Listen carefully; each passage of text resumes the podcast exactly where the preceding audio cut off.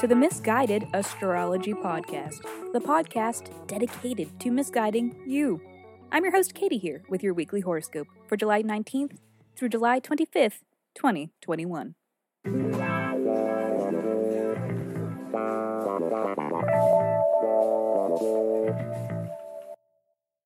Welcome back to the podcast where I don't know you.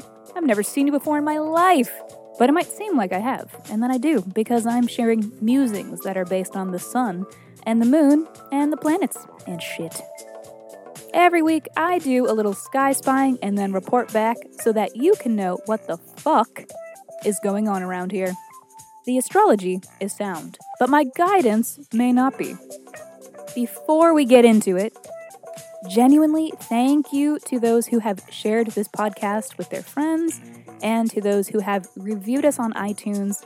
These are among the best ways to help this little self produced podcast, and it definitely does not go unappreciated. So, a reminder and a humble request that if you write us a review on iTunes or shout us out on socials, IG, TikTok, whatever your pref, uh, reach out and tell me and do provide your birth dates, birth date time, and location so that I can send you a 24 page in depth birth chart report. Just email me at misguidedastrology at gmail.com. The full length episodes where we answer listener questions by reading their birth chart are back.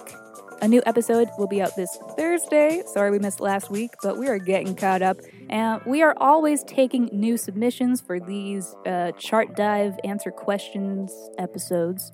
So if you aren't afraid of receiving a little misguidance, please write in. Be sure to include your birth details and a question that is unique to you that you are hoping the sky can help answer. Moving along to the astro for this week, it is jam packed. There's a Mercury Uranus thing. There's a Venus getting the fuck out of Dodge and facing off with Jupiter thing. The sun comes home. The moon eats too much. Mercury can't keep out of trouble. It's a lot, so we better just get started. This is your weekly horoscope.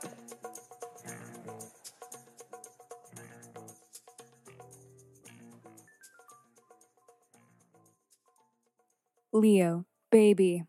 Monday. Vesta enters Libra. This is highlighting dynamic partnerships and the necessity to work together as a team, no matter what you're doing. You should always go to the bathroom with a friend. That is the Vesta in Libra way. It's not a woman thing, it's a Vesta in Libra thing. Tuesday. Mercury sextile Uranus this is like a time when opportunities emerge via new information. You are becoming aware of something that is changing the game for you. For some of you, this could be unexpected news, leaving you a bit blindsided. For others, knowledge is power, and whatever this juicy tidbit is, has you feeling liberated.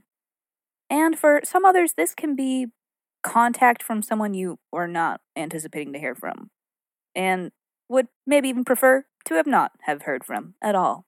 But hey, Mercury sextile Uranus happens, you know what I mean? Where will you be feeling this? Well, let me just give you the bare bones of it all. Fifth house. The topics coming into play for you with this aspect then must be to do with leisure, pleasure, fun, hobbies, new romance, and children, or pre children shenanigans, as I like to say. I never say that. Wednesday. Venus enters Virgo. Venus, the planet of beautification, love, art, money, commerce, and pleasure, enters earthy Virgo, the sign of practical magic, logic, and discernment. It isn't a natural fit, but certainly is not a bad fit.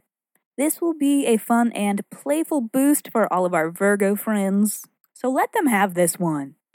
And for the time that Venus is here, we could be experiencing some love that is complicated, but somehow more pure, more selfless, and straightforward. Just so long as we watch out for the mental trap that is assigning superhuman expectations to your lovers, friends, and creative ventures though it does truly come from a place of knowing and wanting the best for you. This is a transit that can help us better actualize in these areas of our lives.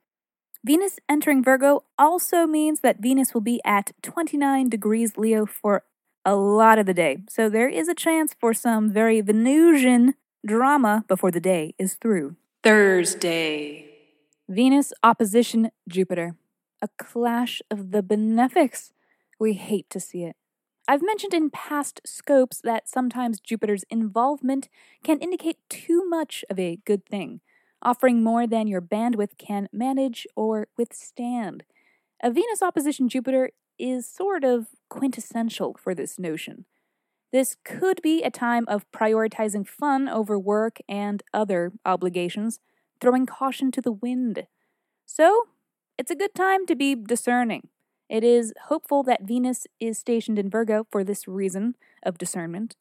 This can also be a transit of overindulgence, so if you are partaking in some fun, you can count on waking up at least a little hungover on Friday.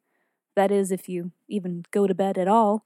And even though this is a clash of sorts, it's perfect for letting loose and getting messy, which, as your mutable aunt, I fully endorse. It's kind of perfect for Sun in Leo summertime shenanigans. Which brings me to my next point that the Sun enters Leo on Thursday as well. Our collective focus will shift a bit. The Sun has entered its sign of domicile, which really ramps up the output. Sun in Leo is absolutely, fully, 100% prime summertime. It is the essence of summer, a time for all of us to have fun, be flamboyant and expressive and to be in our own lanes doing our own fucking thing, being on your own bullshit.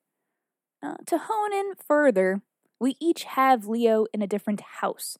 So the sun's station in this house highlights a new set of topics for each of us. We have moved into the next chapter of the book that is our individual year in astrology. For you, the sun is moving into your first house.